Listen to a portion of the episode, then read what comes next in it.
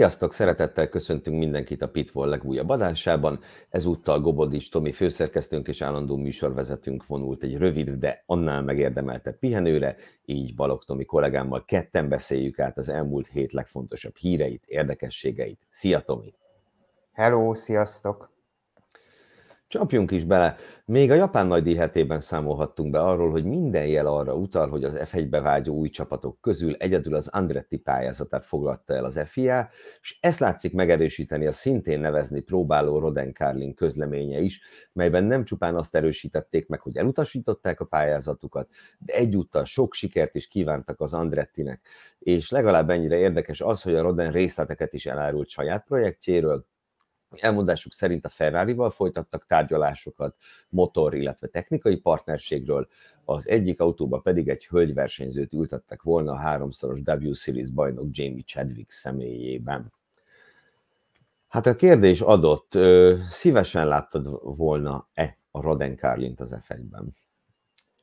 Nehéz kérdés, mert ugye a high-techről szoktuk azt beszélni itt mi is ebben a körben, hogy ők érdemelnék meg talán az Andretti mellett a legjobban a, a Forma 1-es csatlakozást, de igazából a Roden Carlin csapata sem sokkal másabb. Tehát ugye ők nekik is ugyanúgy megvan a Forma 4-től a Formula 2-ig a teljes ranglétra, ami szerintem kifejezetten csábító ö, ajánlat lett volna, és ugye ezt is emelték ki a közleményben, hogy oké, okay, hogy az Andrettiéknek főleg a tengeren túlon nagyon komoly ö, múltjuk van, de nekik pedig meg lenne ez az F4-től e, egészen az F1-ig tartó ranglétra.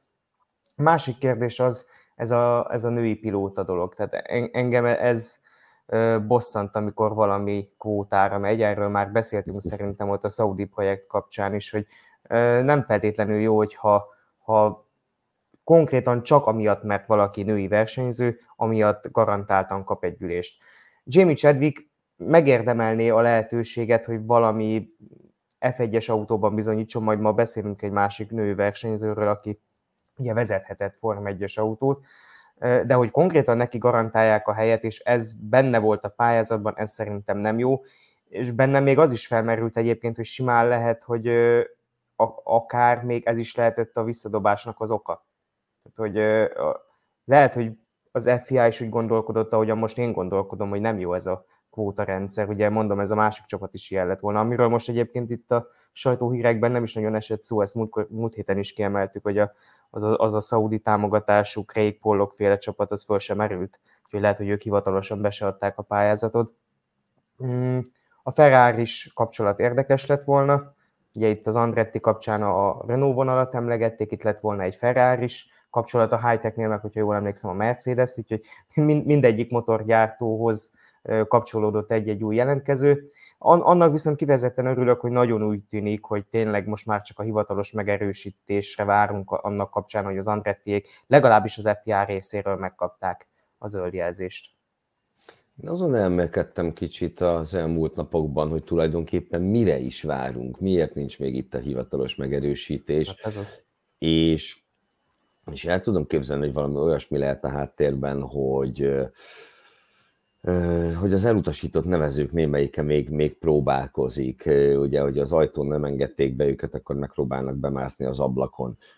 Ugye tudjuk azt, hogy a, hogy a high-tech nincs annyira elragadtatva ettől a döntéstől.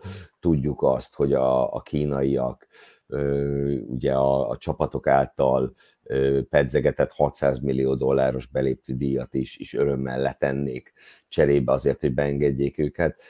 Szóval, mm, szóval én el tudom képzelni azt, hogy itt még zajlik a kötélhúzás a háttérben, hiszen tulajdonképpen a négy nevező közül egyedül a, a Roden Carlin az, akik részéről bármiféle ö, hivatalos kommunikáció érkezett a pályázattal kapcsolatban.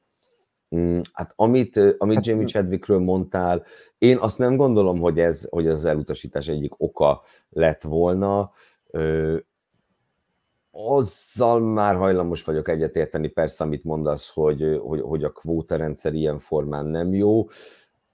Ugye itt nagyon-nagyon finoman fogalmazták meg, tehát, hogy minden áron hölgyversenyzőt, vagy minden áron Jamie Chadwicket akarják beültetni, ugye, vagy akarták beültetni, ezt ugye így is, meg úgy is lehet olvasni. a szavaikat, és hogyha meg kicsit cínikus akarnék lenni, azt mondanám, hogy itt a lehetőség a Roden Carlin előtt van F2-es csapatuk, tessék beültetni Jamie Chadwicket. Hát igen. Igen, a, amit a bejelentés kapcsán van még, vagy hát annak a késlekedése kapcsán, ugye az egy dolog, hogy elvileg az FIA rábólintott az Andretti Cadillac projektre. A másik kérdés az, hogy még az F1-jel meg tudnak állapodni a kereskedelmi dolgokról, mert ugye való, én azt gondolom, hogy azért várunk a bejelentésre, mert az a fele még nincs meg. Tehát az F1 részéről, vagy a FOM részéről még nem történt meg a rábólintás, mert más nem tudok elképzelni, tehát itt ez most már itt teljesen egyértelmű, hogy amúgy az FIA-tól megkapták a, a, a zöld jelzést a csatlakozásra, valamiért mégis várakozunk, most már tényleg hónapok óta.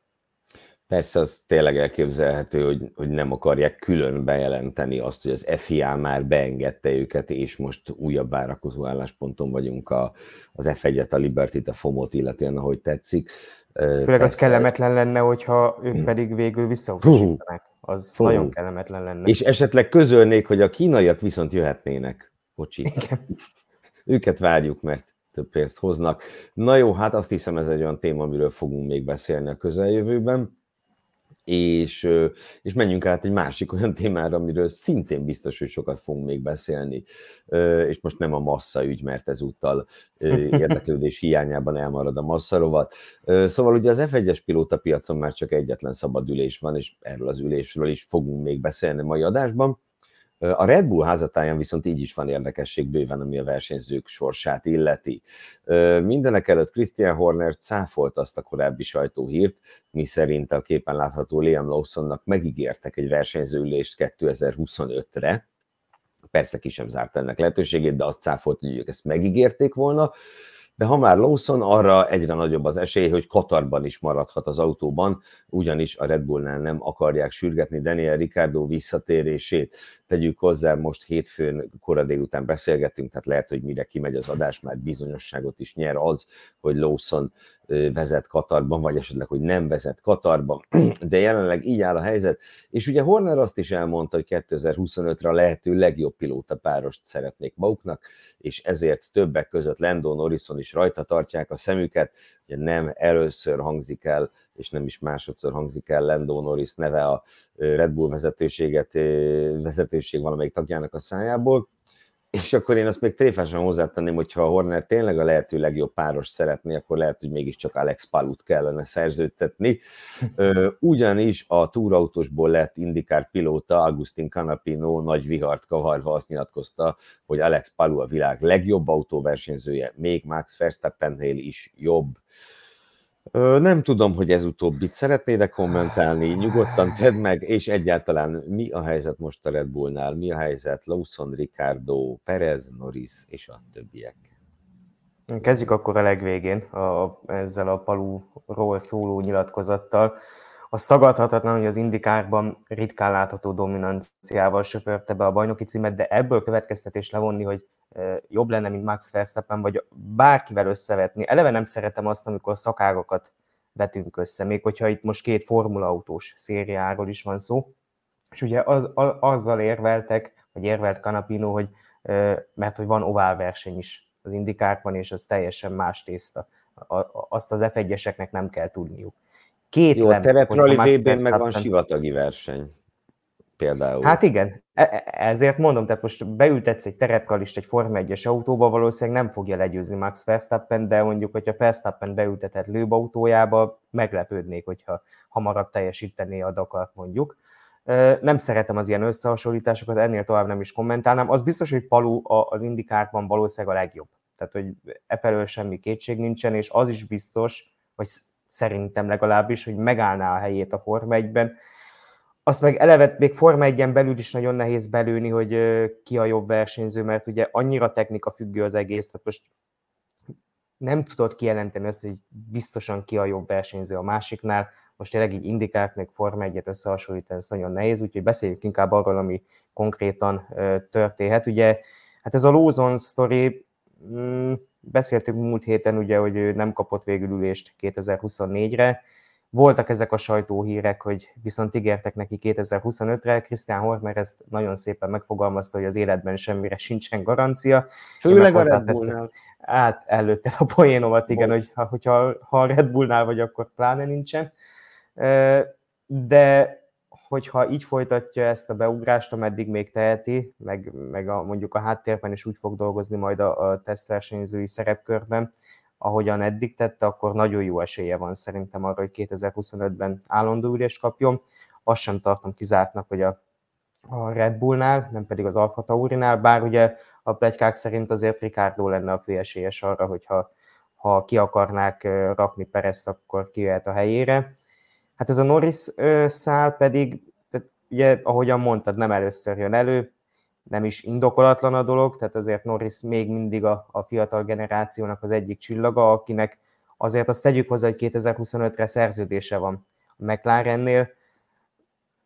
Mm, én nem biztos, hogy bármilyen feltörekvő fiatal helyében én oda mennék Verstappen mellé, akármennyire is kiemelkedő a Red Bull. Ez mindig nehéz kérdés, hogy, hogy a, annak árán is beülsz a legjobb autóba, hogy vállalod azt, hogy lehet, hogy nem tudod legyőzni az első számú versenyzőt. Nagyon megnézném őket egyébként egy csapatban, mert fogalmam sincs. Tehát, azért gyanítom, hogy mondjuk egy Red Bullban Verstappen lenne a jobb. De most például ez nagyon, most ugrott be egy gondolat, hogy nagyon csapongok, hogy pont Norris nyilatkozta itt a napokban, hogy ő, ő sem ért egyet azzal, hogy Verstappen köré építik a Red Bullt. Ugye erről beszéltünk egy vagy két héttel ezelőtt, hogy Wolfnak volt ez a nyilatkozat, és erre reagált Horner is, és Verstappen is, hogy ez egy hülyeség, és Norris is azt mondta, hogy ez egy butaság. Arról van szó, hogy a, a mérnökök a lehető legjobb és leggyorsabb autót szeretnék építeni, és ugye Verstappen abban jó, hogy ő alkalmazkodik a legjobban hozzá. Szóval a, a, visszatérve itt az eredeti gondolathoz, azért valószínűleg egy Red Bullhoz Verstappen alkalmazkodna a legjobban hogy ki lenne a legjobb páros, én, én úgy érzem, hogy ebből 2025-re Ricardo Verstappen páros lesz, de még nagyon-nagyon-nagyon messze vagyunk ettől. Hát igen, eh, ahhoz ugye mindenek előtt Daniel Ricardónak vissza kellene térnie, és, és le kellene tennie valamit az asztalra. Nyilván letettő elég sokat karrierje során, de, de az elmúlt időkben ott McLarennél töltött tavalyi évben, meg az idén teljesített két hétvége alatt azért nem sikerült egyelőre semmit. Tényleg azt gondolom, hogy Sergio Perez nyugodtan hátradőlhet, aztán legfeljebb majd jól meglepődünk, de azt, ahogy talán pár hete beszéltük, és azért furcsálnám, hogyha ilyen előzmények után 2024-re meglépnék azt, hogy Ricardo előre léptetik a Red Bullhoz. Ami meg Liam Lawson-t illeti, én nem, nem esnék kétségbe a helyében, tehát szerintem ő azt mindenképpen igazolta, hogy, hogy helye van itt, ahogy azt, ahogy azt nyilván nem nagyon lehet kérdésre senki számára, és hát ki tudja, hogy ez a hely nem nyílik meg 2024-ben valamilyen, valamilyen kurta furcsa módon. Egyáltalán nem zárnám ki azt, hogy, ő, hogy ők jövőre így vagy úgy, de Formula 1-es pilóta legyen.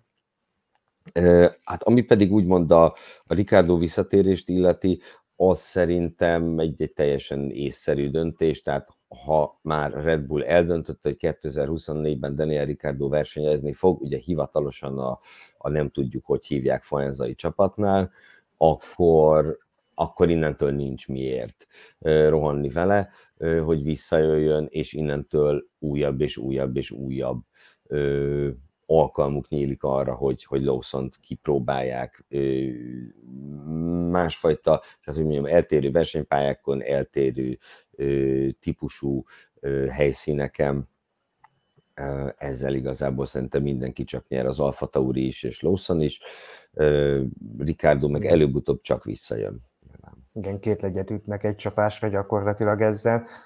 Hát ugye a Ricardo visszatérés az még annyi, hogy elvileg ezen a héten valamikor, gondolom, hogy hétfőket magasságában terveznek neki egy szimulátoros session, az alapján fogják eldönteni majd, hogy visszatére most a hétvégén Katarban, vagy várunk az Austini futamra. Ugye ezt Horner elmondta, hogy Austin pedig alapból nagyon kellemetlen visszatérés szempontjából a huplik miatt, az egy késsérülés után nem feltétlenül ideális, de azt gondolom, hogy ott azért már valószínűleg vissza fog térni. Főleg, hogy lassan folytatódik a szuperformula szezon is, hogyha hát jól Azt gondolom. hiszem, az csak Mexikóval ö, uh-huh. egyszerre folytatódik és zárul, ugye egy dupla fordulóval zárul a Superformula, ahol Lawsonnak van esélye a bajnoki címre, nem ő érkezik éllovasként a szezon záróra, de esélye van rá. Ö, tehát ugye addig még van két hétvége Katart, és a, és a csuklósérültek számára kellemetlen austin is nyugodtan lenyomhatja és akkor Ricardo pedig, pedig visszatérhet Mexikóban, és még úgy is marad neki, ha jól számolom, négy verseny hétvégéjei 2023-ban. Hát kíváncsian várjuk. Lépjünk tovább, azt javaslom, és beszéljünk kicsit egy félig F1-es témáról, de egy olyan témáról, amely legalább ennyire kapcsolódik az Endurance világbajnoksághoz is. Ugye egyre több egykori F1-es pilóta tűnik fel az Endurance világbajnokság Hypercar kategóriájában, illetve legalábbis ezek egy része egyelőre még csak a jövő évi mezőnyről szóló hírekben, plegykákban. Ugye a Hypercar kategóriában az egykori F1-esek közül idén is ott szerepel Kobayashi, Buemi, Hartley Stevens, Giovinazzi, Diresta, Verny és Bruni, zárójel tegyük hozzá ugye az egy kört teljesítő, az F1-ben egy kört teljesítő André Lotterer úgy szintén ott van. Na, és akkor hozzájuk jövőre garantáltan csatlakozik Stoffel Fandor, a Peugeot, aki idén egy versenyen már beugrott, valamint a Lamborghini-vel Roman Grosjean és Daniel Kviat, de emellett hetek óta hallani arról, hogy Mick Schumacher esetleg az Alpinhoz szerződik, sőt itt az esetleg az már talán túl enyhe szó erre, talán inkább már mondhatjuk úgy, hogy valószínűleg az Alpinhoz szerződik, és el is ismerték már, hogy zajlanak a tárgyalások ezt illetően, és nagyon beszédes volt egyébként, ahogy az ORF kamerája előtt, amikor megkérdezték, hogy hivatalos-e már az Alpin szerződés, annyira zavarba jött a gyerek, hogy rendkívül aranyos volt, nagyon beszédes volt. Majdnem szóval kiugratták a nyulat a bokorból, egy ügyes riporter volt az, aki ezt az interjút interjút csinálta, mert Nagyon. majdnem sikerült, majdnem sikerült kimondatnia vele, hogy már hivatalos. Nagyon, nagyon, nagyon.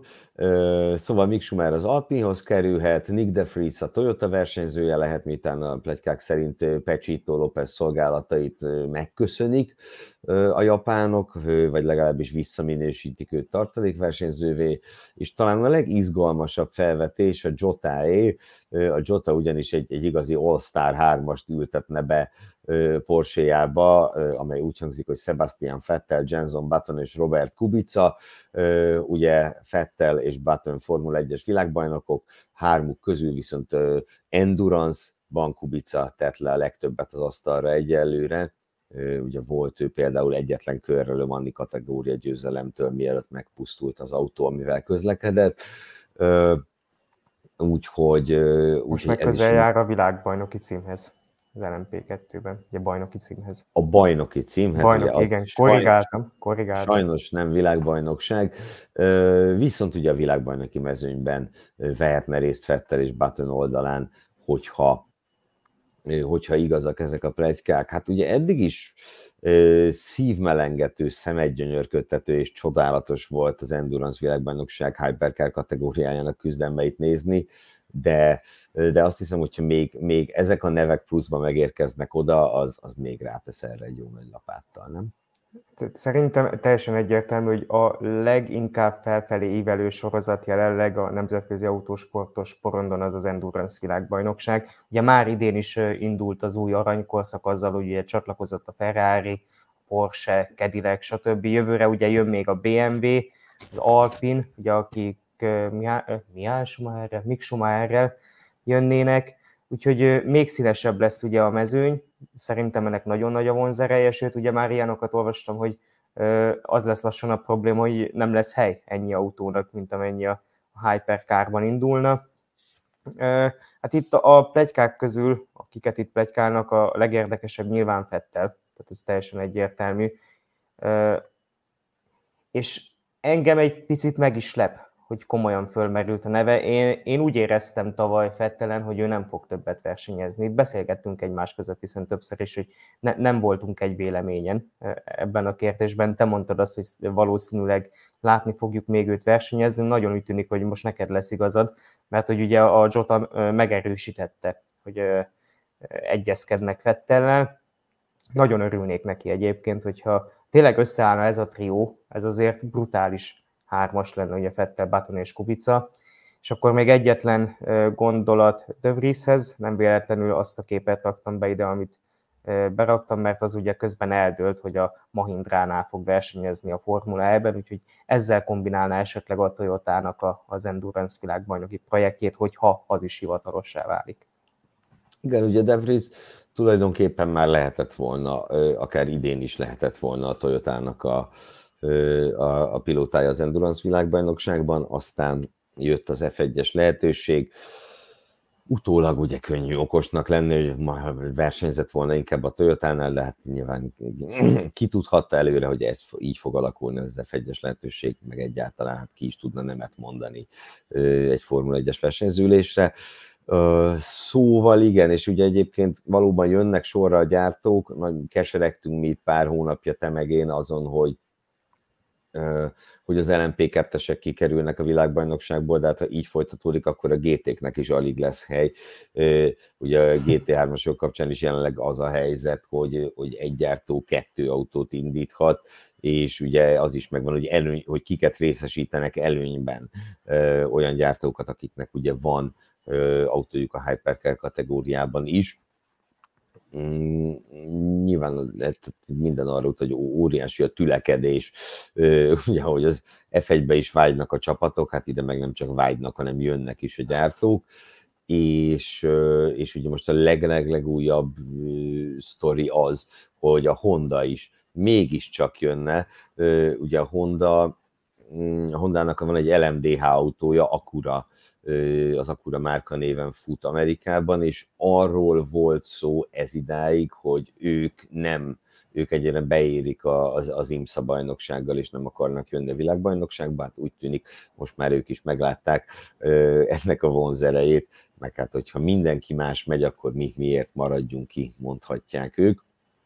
Ez, ez abból indult hogy e, egy kalap alá került a, a HRC-vel a, a, a Honda USA Úgyhogy ebből következtetik azt, hogy ez egy arra mutató lépés lehet, hogy akár ugye az akkurával jöhetnek, én nekik is örülnék. Tehát e, ha jól emlékszem, ők nyerték Daytonát, ugye? Tehát, vagy legalábbis nagyon jól szerepeltek ott. Nagyon jól szerepeltek, most ha agyon sem mondom meg, hogy ők nyerték, de nagyon-nagyon jól szerepeltek, ez így van, és és akkor ugye még ott vannak azok a, a potenciális mikrogyártó próbálkozók, akikről lehet azért, lehet azért hallani, tehát vannak még itt, itt izgalmas, izgalmas projektek, vagy mondjuk úgy, hogy olyas, olyasféle projektek, mint a Glickenhausé, amelyről most talán ne beszéljünk, hogy ne keseregjünk, mert ugye az a projekt meg valószínűleg véget ért Ugye Mick Schumacher kapcsán szerintem itt nála érdemes még egy pillanatra megtorpanni,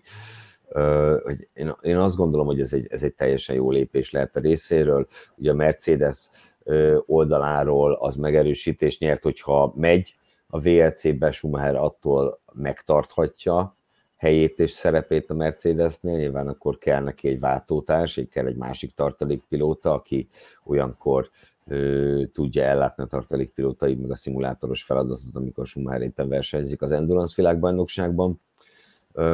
De én azt gondolom, ez egy jó lépés lehet számára, mert olyat azért gyakran látunk, hogy valaki egy szezont kihagy aktív versenyzés nélkül. Hát itt volt például legutóbb Oscar Piastri, és, és nem okozott neki túl nagy kárt, hogy egy szezon át nem autóversenyzett, de, de a kettő az már sok.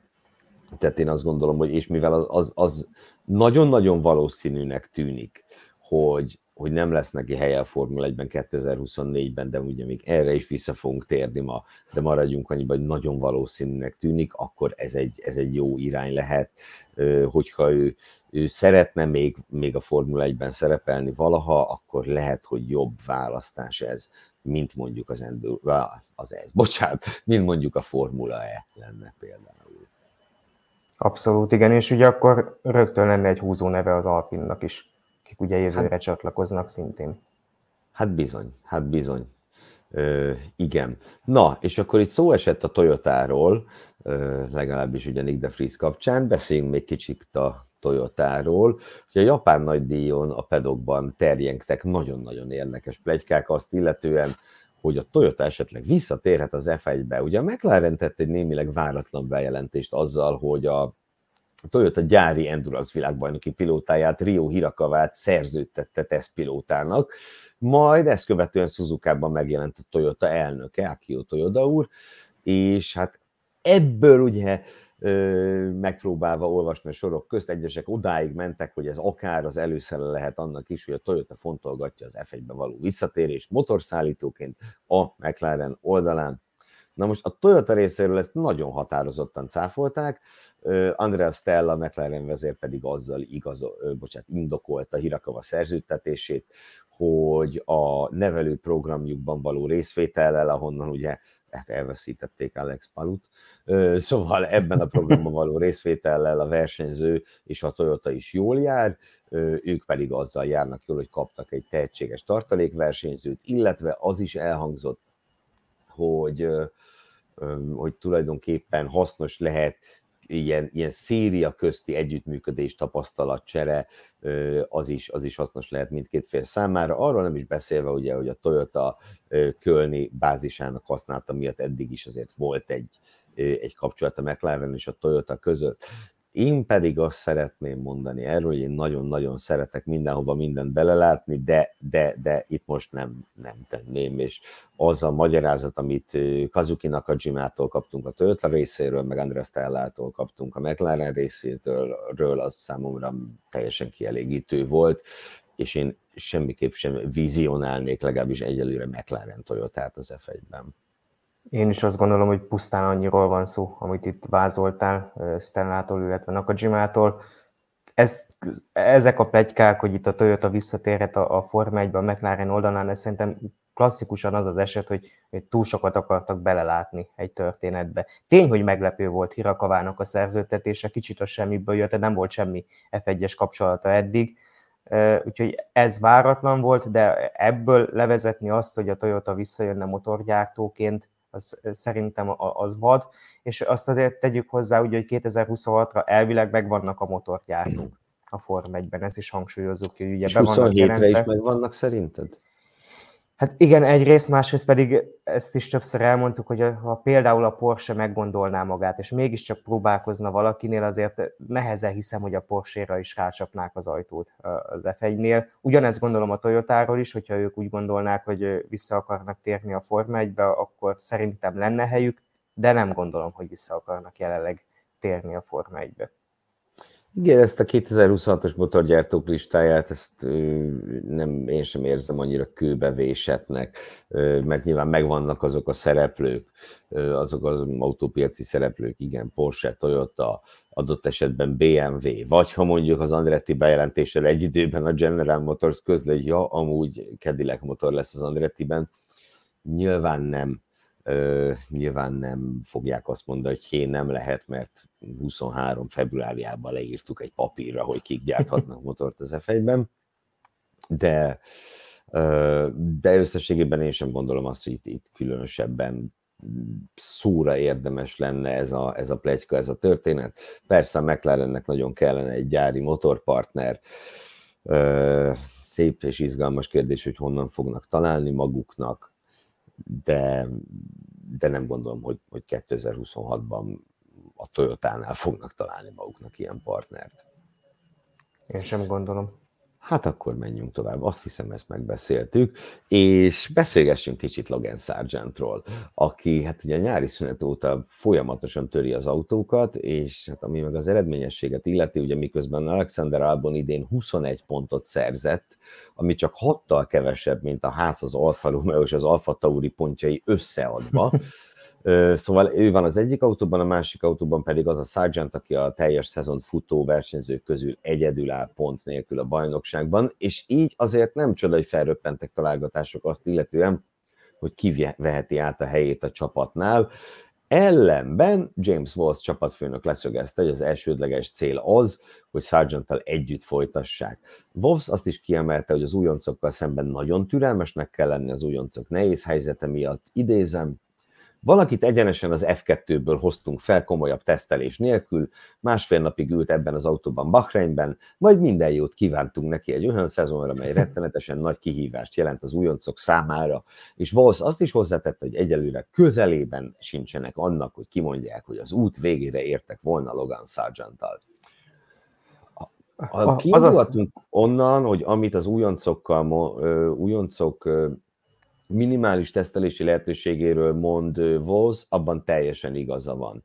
Tehát ha valami, ha valami nagyon nincsen rendben a, azzal kapcsolatban, hogy ennyire minimális teszt lehetőség van a szezon előtt, és ennyire keveset gyakorolhatnak a csapatok a szezonnyitót megelőzően, akkor ez az egyik oka neki. Mert ugye tény és való, hogyha problémamentesen alakul a szezon előtti teszt, tehát nincs komolyabb meghívásodás, és így tovább, akkor is másfél napja van egy újonc versenyzőnek, és aztán már kezdődhet is a szezonnyitó hétvége. Igen, ugye ennek nyilván költségcsökkentési okai vannak, hogy ilyen rövid a tesztidőszak. Azt szerintem nem lenne egy hülyeség, ami a MotoGP-ben is létező rendszer, hogy a hivatalos teszt előtt van egy két-három napos úgynevezett shakedown, ahol a, a, egyrészt a gyártóknak a tesztversenyzői próbálhatják ki a motort, hogy egyáltalán működnek-e a motorok, és az újoncok mehetnek tehát szerintem az nem lenne egy hülyeség, hogy mondjuk ha nem is két napot, de mondjuk egy plusz napot azért adjanak az újoncoknak, már hogyha ugye egyáltalán lesz újonc, mert könnyen lehet, hogy jövőre nem is lesz újonc a Forma 1-ben. Azt akartam csak itt megegyezni itt az egész kapcsán, hogy az az egy szerencséje van Sargentnek, hogy ezt a nyilatkozatot nem Helmut Márkó tette, hanem James Walsh, mert hogyha Helmut Márkó mondja azt, hogy nekik terveik vannak még Logan Sargenttel, akkor szerintem ő csomagolhatna is szépen lassan. Abszolút igaza van egyébként a, Williamsnek, hogy tehát továbbra is tartom, amit múlt héten is beszéltünk Gobodis Tomival egyetértésben, hogy egy szezont adni egy újoncnak nem igazságos. Bármilyen körülmények között, hogyha nem vagy egy teljesen világtalan versenyző, akkor megérdemel egy második szezont is az adott pilóta, de azt gondolom, hogy legalább egy fejlődési ívet kellene mutatnia egy, egy adott újoncnak, ahhoz, hogy mindenképpen validálja azt, hogy egy második szezonra is esélyt kap, és én ezt nem látom továbbra sem Sargentnél, sőt, inkább az, a, amiről már múlt héten is beszéltünk, csak ismételni tudjuk szerintem magunkat, hogy ö, a probléma az, hogy éppen most kezdett el igazán sokat hibázni. Tehát ezért a szezon első felében nem volt ennyi autó törése, mint az utóbbi ö, egy-két futamon, és nem közelít a teljesítménye Albonéhoz. Ez a másik probléma. Semennyire sem közelít. Uh, ugye Wolves azt is kiemelte, hogy uh, egyrészt, hogy a Sargentnak a balesetei elfedik az ő, az ő meglévő érdemeit. Jó, oké. Okay.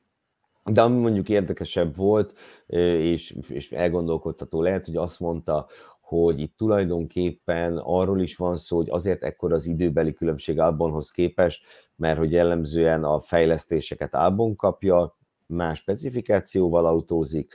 Persze azt is elmondta, hogy a szezon során történt számos olkatrész törés eredménye is az, hogy nem tudnak nem tudnak két azonos állapotú autót odadni a két versenyzőnek, és hát ezeket az alkatrészeket azért jó van nagyobb részt, jóval nagyobb arányban Sargent zúzta össze, meg, meg ugye kicsit Sergio Perez szokta még zúzni a Williamseket, mint sem Alexander Albon, akinek azért komolyabb hibájára én Ausztrália óta nem emlékszem, de nyugodtan ki lehet javítani, ha tévedek. Igen, igen, én az elmúlt években több újonc kapcsán, még Nikita Mazepin kapcsán is azt mondtam a, a Formula Podcastben, hogy, hogy, hogy egy második évet kapjon meg az az újonc, ha már méltónak találták arra, hogy bekerüljön a Formula 1-be, de de azért, hogyha adódik egy jobb lehetőség, azon érdemes lehet elgondolkodni. Ugye azt nem tudjuk Ez az pontosan... érdekes kérdés, hogy van-e jobb lehetőség.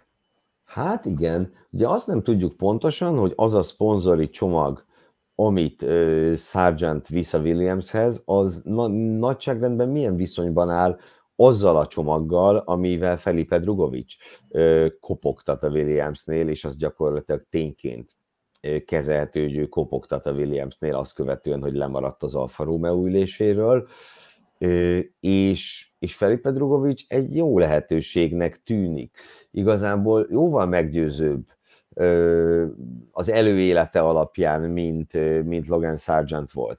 most más nem mondjunk, hogy a Sargent abban a vert mezőnyben volt, akiket tavaly Drugovics bucira vert a, a Formula 2-ben. Ugye a második helyen végző Theo Pursernek is egy laza 100 pontot csapott oda, és és persze Sargent esetében az, hogy amerikai, az egy, az egy pluszpont lehet, de, de az sem egy gyenge pont, hogy Felipe Drugovics pedig brazil. Tehát az a hátrány, ami megvan Liam Lawsonnak, hogy ő új-zélandiként nem tud igazán ö, piacot ö, maga mögött felmutatni, hát ez Drugovics esetében abszolút nem áll fönt. És ö, és nyilván itt Sargent mellett szólhat az is persze, hogy Williams akadémista, és akkor lehet mutogatni, hogy jé, van értelme a Williams akadémiának, mert egyébként közel távol, ugye hát nem nagyon volt épkézláb versenyző őt megelőzően, majd most meglátjuk, hogy a Kolapintó gyerekből lesz-e valami, talán lesz. Vagy én inkább egyébként Zeko Sullivanre figyelnék, hogyha így nagyon választani kell a Williams akadémisták közül, de ez csak zárójeles megjegyzés volt.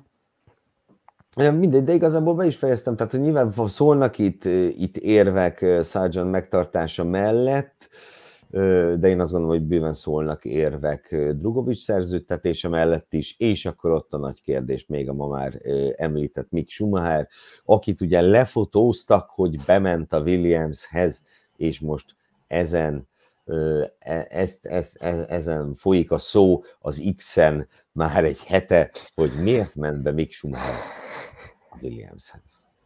Igen, és hogy lefotózták-e, hogy ki is jött onnan, ugye az a kérdés. Vagy ott van azóta volt. is.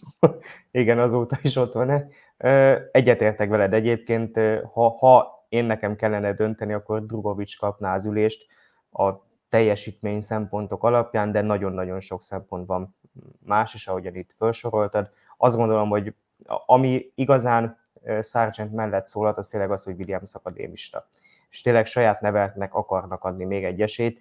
Hát meglátjuk itt a következő egy-két futam, az biztosan kulcsfontosságú lesz. Tehát, hogyha azt a tendenciát folytatja, amit az előző versenyeken, akkor lehet, hogy ez a Williams akadémista szerepkör sem menti meg attól, hogy lecseréljék. Igen, egyébként Wolf szavait ugye úgy is lehet olvasni, hogy felmerültek olyan plegykák is, hogy már szezon vége előtt tennék Sargentot, és hogy adunk még esélyt, vele akarunk dolgozni, hát hát, hogy az alatt azt értette, hogy még november végéig mindenképpen vele szeretnénk dolgozni.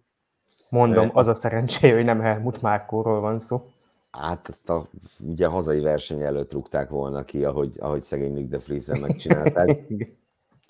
Bár nem is tudom, ugye ennek kapcsán volt, azt hiszem ez is az X-en volt egy ilyen bejegyzés, egy ilyen tweet, vagy a tweeteket is X-nek hívjuk már, na mindegy, annak kapcsán, hogy, a, hogy Defries kirúgták a hazai versenye előtt, jön a mexikói nagydíj a hó végén, nézzük, mi történik. Na jó, esett már szó ma hölgyversenyzőkről, ez sem még egy kis szó egy hölgyversenyzőről, hiszen csak nem öt év után először modern Formula 1-es autót vezetett egy női pilóta, méghozzá Jessica Hawkins. Jessica Hawkinsról azt kell tudni, hogy a W Series-ben ő dobogós helyig jutott, és 2021-ben csatlakozott az Aston Martin F1-es csapatához, versenyzői nagykövetként, ugye a versenyzői nagykövet, mint például Pedro de la Rosa, tehát olyan versenyző, aki nem versenyez, viszont tavaly Hawkins már részt vett a szimulátoros programban, és ennek végcélja nem volt más, mint hogy F1-es autót tesztelhessen, amire a Hungaroringen került sor. Hawkins, aki egyébként James Bond filmben is dolgozott, kaszkadőrként, stunt driverként, Felipe Drugovic, ha már emlegettük, Felipe Drugovic társaságában körözött Magyaródon. Mike Craig csapatfőnök kiemelte, Hawkins fontos tagja a versenyzői brigádjuknak, és lenyűgözte őt, ahogy a szimulátorban készült, és magát a tesztet is éretten közelítette meg, hamar felvette a ritmust a Hungaroringen, az Aston Martin közleménye szerint Hawkins 26 kört, azaz 117 kilométert tett meg a tavaly előtti 2021-es Aston Martin volánjánál. Igen, nyilván, hallgatlak.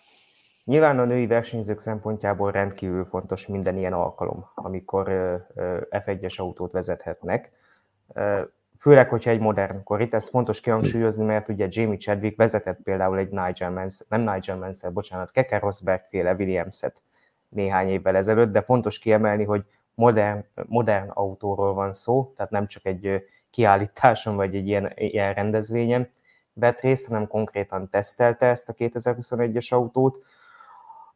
Az, hogy pont Jessica Hawkins volt a legalkalmasabb, vagy nem is a legalkalmasabb, nem a legméltóbb arra, hogy ő legyen most ugye a következő Tatjana Calderon után, afelől vannak kétségeim, emlegettük ma már sokszor Chadwicket, én őt nézném meg leginkább egy modern Form 1 autóban, hogy azzal mire képes, de hát ez nem érdem kérdése. Jessica Hawkins volt a helyzetben azzal, hogy az Aston Martinnál töltött be ilyen szerepkört, hogy tudtak neki tesztelhetőséget adni.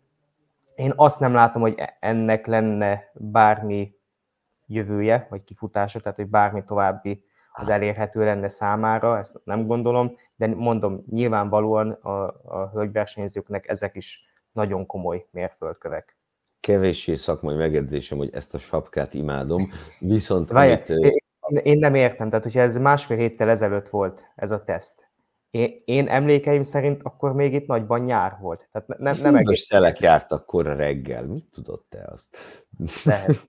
Én nem tudom, mert nem szoktam korán kelni. Na jó, szóval ami az érdemi alapokat illeti, azért azt, azt emeljük ki, hogy igen ritkán beszélhetünk arról, hogy érdemi alapon vezet F1-es autót egy hölgyversenyző, úgy értve, hogy rendszerint nem a legjobb, az aktuálisan legjobb hölgyversenyzők kerülnek ilyen helyzetbe. Nyilván ennek a, a csimborasszója volt Carmen Jorda, bár én nem is tudom, hogy ő csak üldögélt autó mellett, vagy, vagy vezette is, de hát ugye Carmen Jordának gyakorlatilag köze nem volt az autóversenyzéshez sem.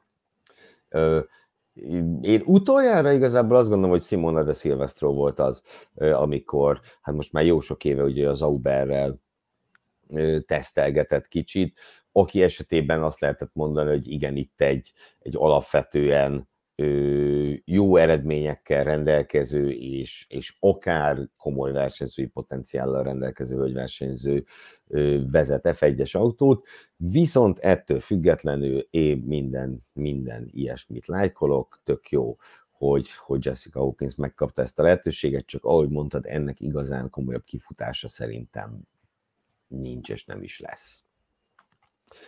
És akkor, ha egyetértesz, hagyjuk magunk mögött a Formula 1-et, hiszen még három szakágról kell beszélnünk hosszabban, röviden. A MotoGP kapcsán kétségkívül a hét legfontosabb híre a 2024-es versenynaptár bejelentése volt, melyben a korábbi értesüléseknek megfelelően tartalékhelyszínként a Balaton Park szörkőit is szerepel.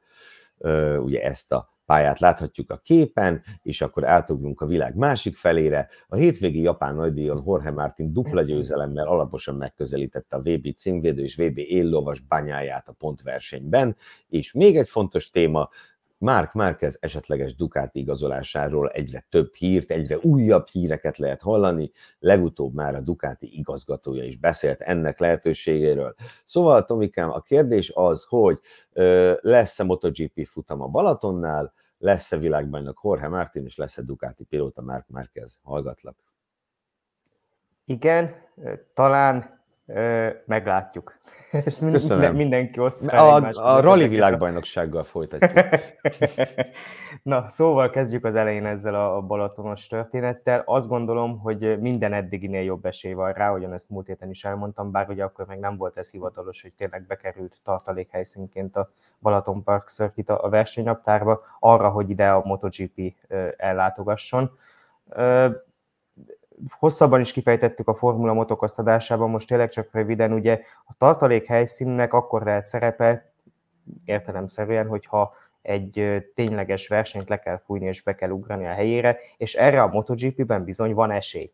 Tehát főleg úgy, hogy ugye az aztán megint bekerült a 2024-es naptárba, amit idén le kellett fújni már homologizációs problémák, illetve logisztikai problémák miatt.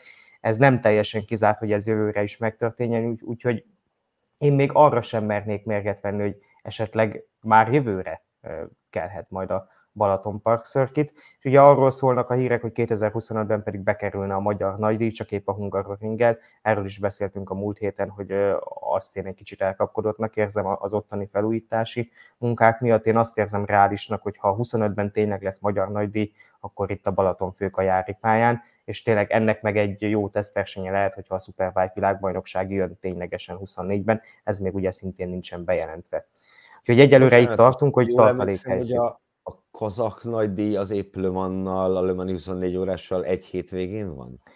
Igen, ezen kiakadtam nektek, ugye, hogyha ha esetleg jönne a magyar nagydíj a kazak nagydíj helyére, akkor valamelyik karomat többből kéne leharapni, hogy most akkor a Lömant nézzem, vagy menjek ki a, a hazai MotoGP-re. Azért el fogod tudni dönteni. Igen, azért valószínűleg eldönteném, mert hát lehet a laptopon nézni Lömant a Balatonfőkajáron is, szóval meg hát van ugye éjszakai szakasza is a Lömannak, hát legfeljebb az alvást azt így megspórolnám. Na, zárjuk le ezt a témát, tényleg egyelőre itt tartunk, hogy tartalék helyszín, meglátjuk, hogy ebből lesz-e valami 2024-ben, 25-ben már szerintem nagyon jó eséllyel lesz valami, és ő abból lesz-e valami, hogy Jorge Martin világbajnok lesz idén a Pramac Ducatival, Hát én nem gondoltam volna néhány héttel ezelőtt, hogy e, ez a világbajnoki harc ez nyitott lesz. Tehát a Spielbergből úgy jöttem el, hogy 62 pontos előnye van Banyájának, oké, tavaly ugye 91 pontot hozott vissza Quartararon, ráadásul ott akkor még nem is voltak sprintek, tehát ugye a, a, ugyanannyi pontelőny az jóval tetemesebb volt. Hmm. Én nem gondoltam volna, hogy ezzel lehet fordítani. Elsősorban egyébként szerintem amiatt fordult a dolog, mert ugye Bagnyája megint bukott egyet, nem most, hanem még a múlt héten Indiában, és a másik tényező pedig, hogy Jorge Martin elképesztő formában van. A mostani japán hétvégét dominálta, megszerezte a polpozíciót, megnyerte a sprintet, illetve nyerte az esős versenyen, amit ugye félbe kellett szakítani nagyjából féltávnál. Abszolút van rá esély, hogy itt világbajnok legyen. Ugye szatellit versenyző legutóbb 2001-ben volt világbajnok, tehát a MotoGP érában még senki nem volt privát csapat versenyzőjeként világbajnok ez a bizonyos 2001-es VB győztes pedig Valentino Rossi, aki nagyjából úgy volt szatellit versenyző, mint Jorge Martin, tehát szatellit csapatnál ment, tehát gyakorlatilag gyári támogatásra. Tehát akkor még ugye nem a Repsol Honda-nál versenyzett Rossi, hanem a Astra Azzurro Honda-nál, de hát ugyanúgy a Honda teljes támogatását élvezte, mint ahogyan a Pramaknál is Jorge Martin. Szóval nagyon izgalmas lehet ez a csata kettejük között. Úgy tűnik, hogy csak kettejük között, Bezekkinek most ez egy picivel haloványabb hétvégéje volt, úgyhogy most 50 pont fölé nőtt a hátránya, és hát akkor tényleg még a, a sláger sztori a MotoGP-ben még mindig Mark Márquez és a Ducati. Ahogyan említetted, most már a Ducatinak a vezérkara is azt mondta, hogy ők úgy tudják, hogy Márquez döntött, elhagyja a Hondát és jön hozzájuk. Csak abban bízom, hogy mire kimegy ez az adás, meg kimegy a Formula Motok, azt addigra nem jelentik be egyik irányba vagy a másik irányba a döntést múlt héten ugye mondtam, hogy ilyen 52-48 százalék, most már ilyen 65-35 százalékba hajlok arra, hogy távozni fog a Hondától. Elsősorban ugye a Ducati itt arra hegyezte ki ezt az egészet, hogy számukra mennyire hizelgő, hogy e, egy gyári hondás szerződést fölbontana a MotoGP jelenlegi legeredményesebb versenyzője egy egyéves Ducatiért. Ugye ezt hangsúlyozzuk, hogy a Grezininél nem gyári Ducatit kapna, tehát nem olyat, a, a, amin Bagnaia vagy Martin ül, pontosabban olyat, ami most ül Bagnaia mhm. és Martin. Ugye, tehát az ő motorjukat kapná meg. Nagyon vicces volt Krassónak a nyilatkozata, ő szabadkártyásként ment most a hétvégén a Yamaha-val, és ő versenyzett Márkezzel közösen a Honda-nál, meg volt ugye ott is tesztelő, és látta ugye Márkeznek az adatait, és emiatt sokszor felmagasztalta már Márkezt, és most mondta azt, hogy ha Márkez Ducatira ül, akkor a többiek gyakorlatilag otthon is maradhatnak. Tehát ennyire lehet esélye, meg ilyen vicces X-et is láttam, akkor már használjuk ezt a szót, hogy kiderülhet tényleg, hogy lehet-e a modern MotoGP-ben valaki szatellit versenyzőként világbajnok, ha Márquez aláír a Grezini Ducatihoz. Úgyhogy nem biztos, hogy Martino múlik ez a dolog. Meglátjuk. Én most már azt mondom, hogy valószínűleg váltani fog. Hát várjuk, izgatottam. Én pedig most egy pillanatra Gobodics Tomi helyébe lépek, hiszen volt egy VRC futam a hétvégén, és Tomit arra kértük, hogy ha bár szabadságát tölti, egy rövid beszámolóval azért készüljön nekünk, hiszen ő végig izgulta a csilei VRC hétvégét, tehát ugye Csillében rendezték ezt a fordulót 2019 óta először, és összességében másodszor szerepelt a Chilei Rally a világbajnokság naptárában, és ugye a tapasztalatlanság okozott is némi problémát a csapatok számára, hiszen annyira kevés információjuk volt, hogy egyszerűen benézték a gumiválasztást. Péntek még csak-csak rendben volt, szombaton teljesen váratlanul érte őket, hogy bár alapvetően hűvös van, hiszen Csillében most kezdődik a, a tavasz, de idézem Tomit, A kavicsos pályák úgy eszik a gumikat, mint egy F1-es ház a legrosszabb napjain, éppen ezért egészen szürreális jeleneteket láthattunk. Például Szombaton az első kör utolsó szakaszán négy autó jött be, úgyhogy mindkét hátsó kereke defektes volt, mert elfogyott a futófelület a gumikról. Egy ember volt, aki mindent tökéletesen tudott csinálni, ő pedig Oit Tanak, aki egy hónap után, bocsánat, egy hónapok óta tartó pexérie után most megúszta kisebb technikai hibákkal, és megszerezte idei második győzelmét az M-Sport Fordal. Közel egy perccel nőtt a többiek fölé, a második helyzet Thierry Növille lett a Hyundai-jal, miután ő csapattársa Timu Suninen az utolsó előtti szakaszon a második helyen neki ment egy fatuskónak és kifordította a futóművét, így aztán a dobogó harmadik fokára Elvin Evans állhatott fel a Toyotával, megelőzve a bajnok élavas Keller Rovamperát. Evans így tudta, de csak alig tudta csökkenteni hátrányát az összetetben, úgyhogy minden valószínűség szerint a most következő Közép-Európa Rallin Rovampera megvédi világbajnoki címét, a konstruktőri VB cím pedig el is dőlt, Suninen hibája után a Toyota matematikailag is biztosá tette 2023-as bajnoki elsőségét, sorozatban harmadszor nyerték meg a gyártók világbajnokságát. Két futam van még hátra, következik a Közép-Európa Rally, majd Japánban zárul a szezon, mindkét futamot aszfalton rendezik majd. Tomi, mit szeretnél hozzátenni azon kívül, hogy megígértem Govodist kollégának, hogy egyetlen szóviccet se fogunk elkövetni? Én elsősorban Govolis Tominak az elhivatottságát szeretném kiemelni, mert az egy dolog, hogy én fölkelek hajnalban a, a Moto3-as futamokra, de hogy ő képes négy napon át folyamatosan követni egy, egy rally világbajnoki fordulónak az eseményeit, ugye amik én továbbra is tartom, hogy, hogy VRC-t igazán jól közvetíteni nem lehet. Tehát megkövetni sem szerintem olyan jól, mint egy pályaversenyt, de hogy ez képes lekövetni egész hétvégén keresztül, szerintem tényleg az elhivatottságáról árulkodik, és tanakról akarok még annyit mondani, hogy Tomi folyamatosan kiszokott akarni, hogy egyszerűen elképesztő, milyen pek volt ebben a szezonban, és gyakorlatilag tényleg két olyan verseny volt az ő elmondása szerint, amit megúszott nagyobb műszaki problémák nélkül, azokat meg is nyerte. Hát le a kalappal előtte. És akkor tekintsünk ki a hétvégén lezárult kamionos Európa bajnokságra. Az ötödik Európa bajnoki címét már korábban bebiztosító Kis Norbert a szezonzáró kvalifikációin sem hibázott, így tehát az összes idei időmérő edzés megnyerte, Továbbá megszerezte karrierje századik győzelmét, méghozzá épp egy fordítós rajtrácsos futamon a nyolcadik rajthelyről. Haramában a szezonzáró fordulón összességében négyből hármat nyert, így idén 32-ből 21 versenyen aratott győzelmet, amihez szívből gratulálunk neki, én ehhez igazán mást hozzá sem tudok tenni. 22-t egész pontosan, abban még a vasárnapi nem volt benne, úgyhogy E, ennyire komolyan dominált. Ami szerintem tényleg a legbeszédesebb az egész évi teljesítményével az az, hogy a, a, az összes időmérőt behúzta. Tehát az egészen döbbenetes. De hogyha jól emlékszem, tavaly is ez volt a helyzet, úgyhogy gyakorlatilag két éve nem volt olyan kvalifikáció, ahol le tudták volna győzni, és nagyon sok volt tényleg idén a fordított rajtrácsos győzelme is, tehát abban fejlődött szerintem a legtöbbet idén, tényleg kiemelkedik ebből a mezőnyből most már évek óta hétvégén Katarban folytatódik a Formula 1, méghozzá sprintes hétvégével, és az egyetlen igazi kérdés, hogy vajon Max Verstappen már szombaton bebiztosítja a harmadik világbajnoki címét, vagy erre egészen vasárnapig várnunk kell majd. Tomi, mai utolsó kérdésem hozzád, mit gondolsz, melyik napon lesz világbajnok Max Verstappen? Szerintem a Bahreini szezonnyitó pénteki napján lett világbajnok Max Verstappen körülbelül, de lehet, hogy a tesztem már. Tehát szerintem nem is nagyon kérdés, hogy már a sprinten meg lesz, ugye a top 6-ban kell végeznie, hogyha jól emlékszem a matematika terén.